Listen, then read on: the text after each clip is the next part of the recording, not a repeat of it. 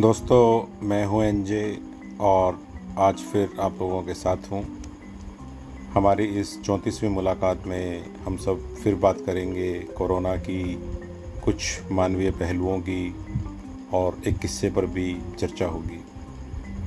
मैं आज फेसबुक देख रहा था मॉर्निंग में और मैंने देखा कि मेरे किसी एक फेसबुक फ्रेंड ने एक पिक्चर डाला कि उसने किसी फैमिली की मदद की। इन दिनों में आ, हम लोग किसी न किसी की मदद करने की कोशिश करते रहते हैं। उन्होंने भी किसी की मदद की। और उनका वो स्टोरी डालने का उद्देश्य बहुत ही पाक साफ़ था।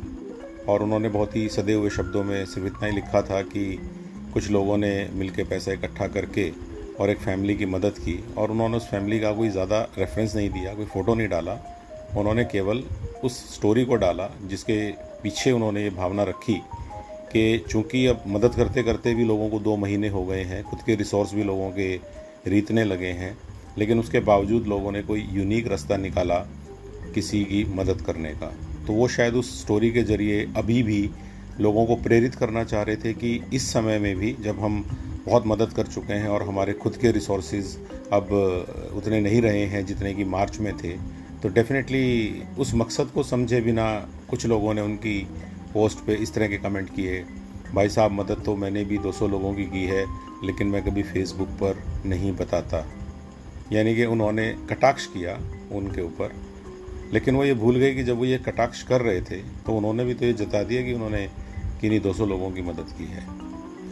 गुप्त दान या बिना किसी स्वार्थ के, बिना किसी प्रचार के किसी की की गई मदद ये सुनने और देखने में हमारी समाज के लिए तो बड़ा अच्छा लगता है, लेकिन कहीं ना कहीं आदमी जताए बिना नहीं रह पाता है। चिड़िया के एक बच्चे की मदद करने से लेके और बड़ी से बड़ी मदद करने तक कोई ना कोई तरीके से वो अपने आप को एक बहुत बड़ा ह्यूमन बीइंग बनाने से, बताने से नहीं चूकता। तो मदद करने का तरीका भी बहुत ही यूनिक होना चाहिए। मैं देख रहा था कि जयपुर शहर में और कई शहरों में एक बाढ़ सी आई थी, नेकी की दीवार। आप बुरा नहीं माने अगर आप में से कई लोग इस तरह के किसी प्रोजेक्ट से जुड़े हुए हैं, लेकिन मैंने कई नेकी की दीवारें देखी।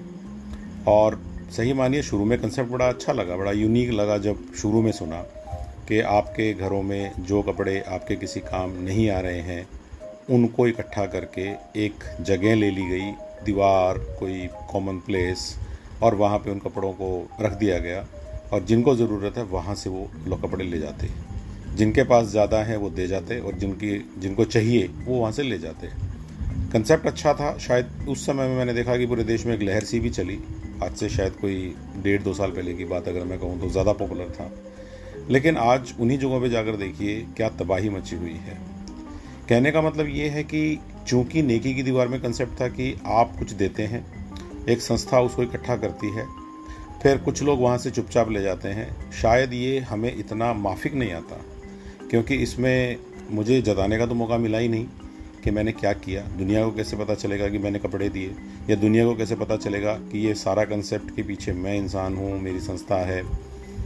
तो मैं एक ही बात कहना चाहता हूँ कि हमें जो काम करना है, उसके पीछे जो हमारी लोगों को इंडिकेट करने की, खुद को हाईलाइट करने की जो चीज़ है वो एक किस्से के ज़रिए मैं आप लोगों को बताना चाहूँगा कि अगर मदद करनी ही है तो किस प्रकार की मदद की जा सकती है? और ये काफ़ी फ़ेमस किस्सा है। इसका नाम है कॉफ़ी ऑन द वॉल एक बार एक जो इंसान है वो किसी बड़े कैफ़े में कॉफ़ी पी रहा था और उसने इस तरह का कैफ़े में वो कॉफ़ी पहली बार पी रहा था और उसने देखा कि आ, उसके पास की मेज पर एक आदमी आया उसने कॉफ़ी ऑर्डर की और कॉफ़ी ऑर्डर करने के बाद उसने दो कप का पैसा दिया। और जैसे ही वो गया, वेटर वहाँ आया, उसने एक स्लिप निकाली, एक कप ऑफ़ कॉफ़ी और ये कप ऑफ़ कॉफ़ी की स्लिप उसने सामने वाली दीवार पर चिपका दी। और इतने में ही दो लोग आए, उन्होंने तीन कप ऑर्डर किए, दो पिए और उसके बाद तीन का पेमेंट करके चले गए। और वेटर फिर से आया और उसने एक कप ऑफ़ कॉफ़ी की स्लिप निकाली और सामने वाली वॉल पर चिपका दी। थोड़ा सा इस इंसान के लिए ये अजीब सा हो रहा था। उसके बाद, कुछ दिनों बाद उसका फिर से उसी कॉफ़ी शॉप पे आना हुआ और जब वो अपनी कॉफ़ी पी रहा था तो उसने देखा कि एक गरीब सा दिखने वाला व्यक्ति उस कैफ़े में आया। वहाँ पर उसने एक जगह सीट ली और वेटर से कहा कि मुझे one cup coffee from the wall दे दीजिए। नाउ वेटर ने उसे बहुत ही एक कस्टमरी रिस्पेक्ट और डिग्निटी के साथ कॉफ़ी पिलाई। वो आदमी बिना पे करके चला गया। वेटर गया। उसने वॉल से एक स्लिप लेके फाड़ दी और कूड़ेदान में डाल दी। आई थिंक अब उस आदमी को ये बात पूरी तरह समझ में आ गई थी कि ये जो कॉफ़ी ऑन द वॉल है, ये कंसेप्ट क्या है और कैसे एक कॉफ़ी पी के दो के पैसे देना, दो दो कॉफ़ी पी के तीन के पैसे देना ताकि कोई ना कोई व्यक्ति जिसके पास उस दिन पैसे देने के लिए नहीं है, वो उसके बदले कॉफ़ी आगे पी जाए। मुझे नहीं पता कि मेरे पैसे की कॉफ़ी कौन पिएगा। मैं केवल छोड़ के गया हूँ क्योंकि मैं जानता हूँ कि कोई ना कोई है जिसको इसकी ज़रूरत है। और शायद देने का सारा कंसेप्ट इसी पे है। जो आर्ट ऑफ़ गिविंग है, वो इसी पे है। कि आपको ये पता है कि मैं, अगर आप ब्लड भी डोनेट कर रहे हैं, आपको पता है कि मैं आज ब्लड डोनेट कर रहा हूँ, ये ब्लड यहाँ रहेगा इस ब्लड बैंक में। और किसी ना किसी दिन शायद किसी बीमार को, किसी दुर्घटना में ग्रसित व्यक्ति को ये ब्लड मिलेगा। वो एक रियल गुप्तान जैसी एक चीज़ देखने में आती है। और ये जो कॉफ़ी ऑन द वॉल है, ये भी शायद कहानी उसी तरफ़ इंडिकेट करती है।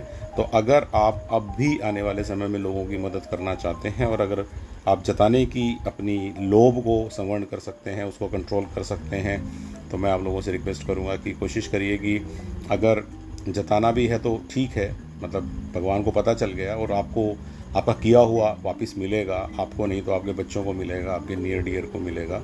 वेट फॉर दैट मोमेंट और अगर हम सब लोग इस तरह की भलाई करेंगे तो किसी को ऐसा शर्मिंदा भी फील नहीं होगा कि आपने उसकी मदद की और बाद में आपने दस जगह बोल दिया और कभी घूमती घामती बात उसको पता लगी तो उसकी फीलिंग कैसी होंगी, ये सोचिए। तो थैंक यू वेरी मच जय हिंद।